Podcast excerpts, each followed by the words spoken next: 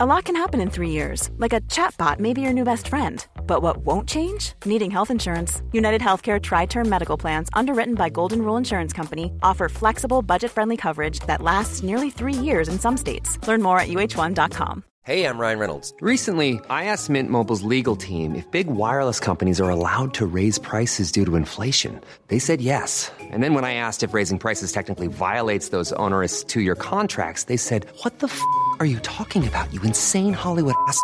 F- So to recap, we're cutting the price of Mint Unlimited from $30 a month to just $15 a month. Give it a try at mintmobile.com slash switch. $45 upfront for three months plus taxes and fees. Promo rate for new customers for limited time. Unlimited more than 40 gigabytes per month. Slows. Full terms at mintmobile.com.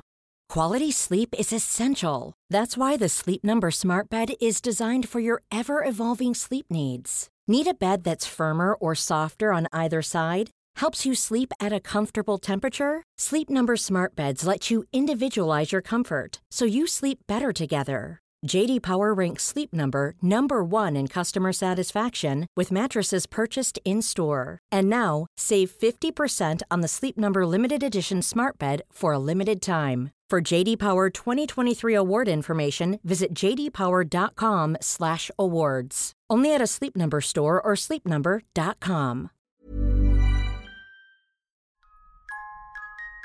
Velkommen til Historietimen.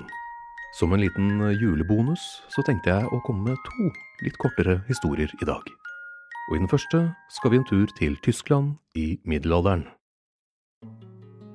En julidag i 1184 møttes mange mektige adelsfolk, religiøse ledere og toppolitikere i den tyske byen Erfurt midt i dagens Tyskland.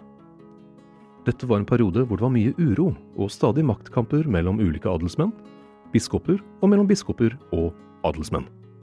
To av disse kranglefantene var Konrad av Wittelsbach, som var erkebiskopen av Mainz, og Ludvig 3., greven av Tyringen. Konrad hadde begynt å bygge en borg rett på grensen mellom de to sine respektive områder, ifølge han selv som forsvar mot et potensielt angrep fra Ludvig. Men fra Ludvigs side ble det sett på som et aggressivt trekk. I tillegg hadde en greve ved navn Heinrich også en høne å plukke med Ludvig, da hans tropper visstnok hadde brent ned noe av hans område, og som hevn hadde han stjålet et manuskript fra Ludvig. Generelt ganske dårlig stemning, altså. Kongen over området på den tiden var også Heinrich, eller Henrik den sjette, som jeg vil kalle han fra nå av. Han var keiser Barbarossas andre sønn, og da nummer to i arvefølgen til å bli keiser over det store og mektige hellige romerske riket. Og han hadde sett seg lei på dette tullet i sine egne rekker. Så mens han var på reise gjennom landet på vei til Polen, stoppet han opp i Erfurt og sendte bud på ulike rådgivere og mektige folk, inkludert Konrad og Ludvig. Og Heinrich. Planen hans var at nå skulle det mekles, og de tre skulle slutte å krangle en gang for alle. Over 100 menn tropper opp i St. Peterskirken, plassert i Petersbergslottet i Erfurt. Dette var landets elite. Flere av de mektigste fyrstene, hertugene og erkebiskopene i landet var nå her. Én etter én gikk de inn over tregulvet til et rom inne i kirken. Mange av dem iført tung ringbrynje og annet forsvar i tilfelle meklingen ikke gikk så bra, eller bare for å vise hvor tøffe de var. Som i mange festningsverk på den tiden, var kloakken plassert under bakken. Som på den tiden var relativt avansert, for da fikk man i det minste vekk avføringen fra bakkenivå og unngikk å tråkke i dritt både her og der.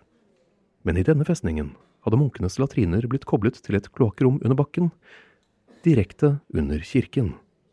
Så da alle de hundre tunge mennene med sine ringbrynjer hadde samlet seg for å diskutere, begynte tregulvet å knirke.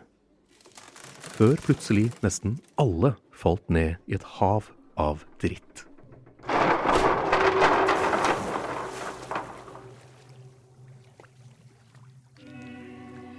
Minst 60 av Tysklands elite døde den dagen.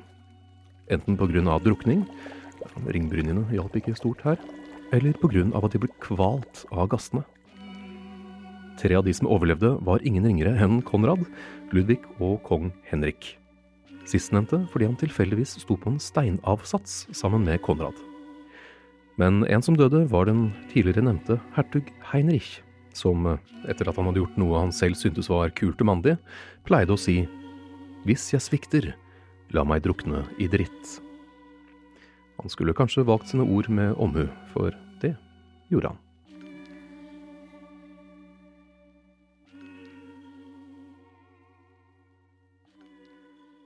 I den neste historien skal vi til Russland. Vodka er Russlands kjennemerke. I dag er 20 millioner russere tunge alkoholikere, og 23,4% av den mannlige befolkningen dør av alkoholrelaterte skader hvert år. Og det er det en grunn til.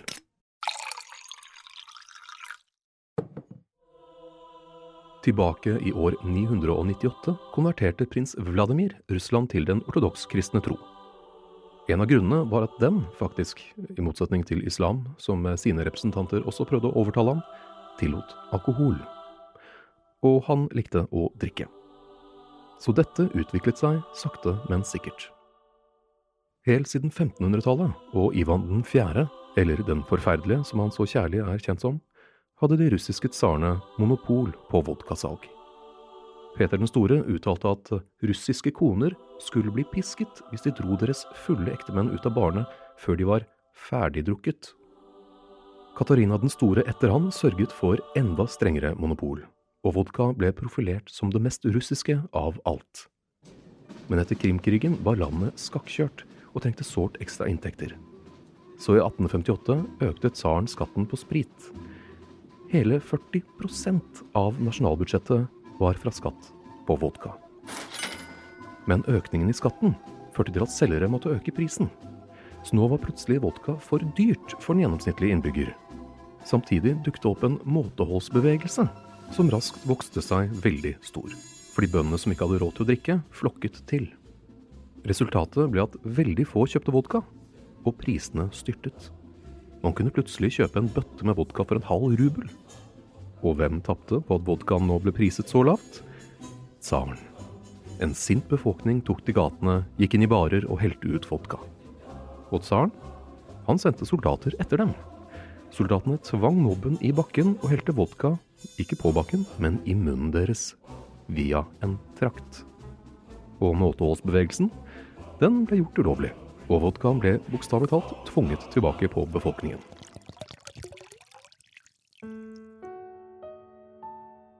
Men under 50 år senere, i 1904, led Russland et knusende tap mot Japan. Og det kom tydelige rapporter på at soldater og offiserer hadde vært rimelig pærefulle gjennom krigen, noe som ikke akkurat hadde hjulpet. Flere ganger hadde japanerne funnet hele regimenter av russere døddrukne på bakken.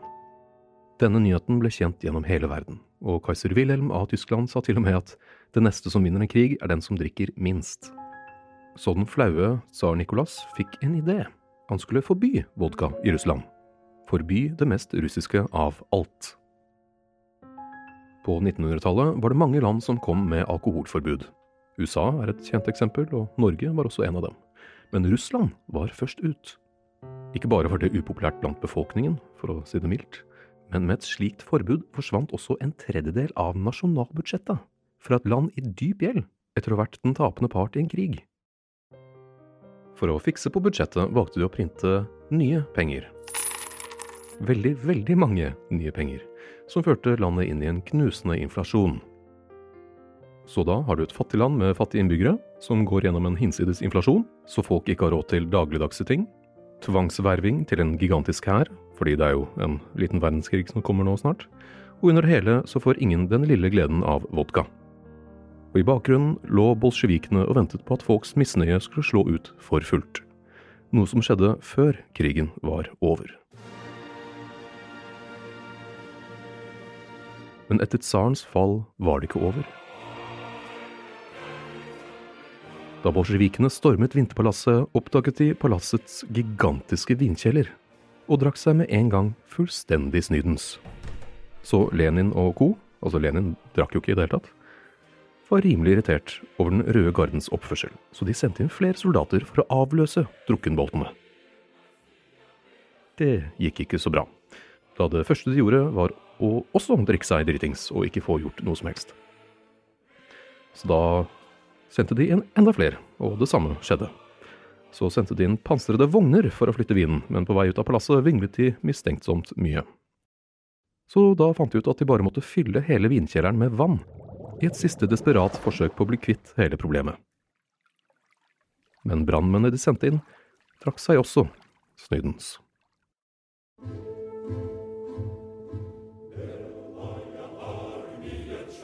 Med Lenins død i 1924 døde også tanken om et Russland uten vodka. Fristet av tanken på et enda større budsjett, kjørte Stalin på med vodkaproduksjon.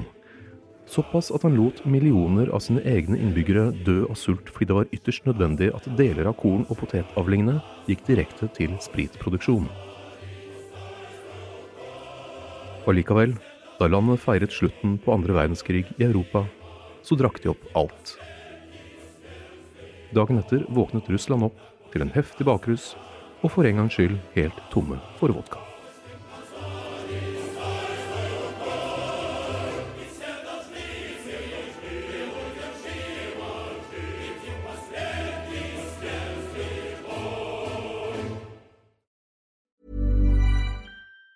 Even on a budget, quality is non-negotiable. That's why Quince is the place to score high-end essentials at 50 to 80% less than similar brands. Get your hands on buttery soft cashmere sweaters from just 60 bucks, Italian leather jackets, and so much more.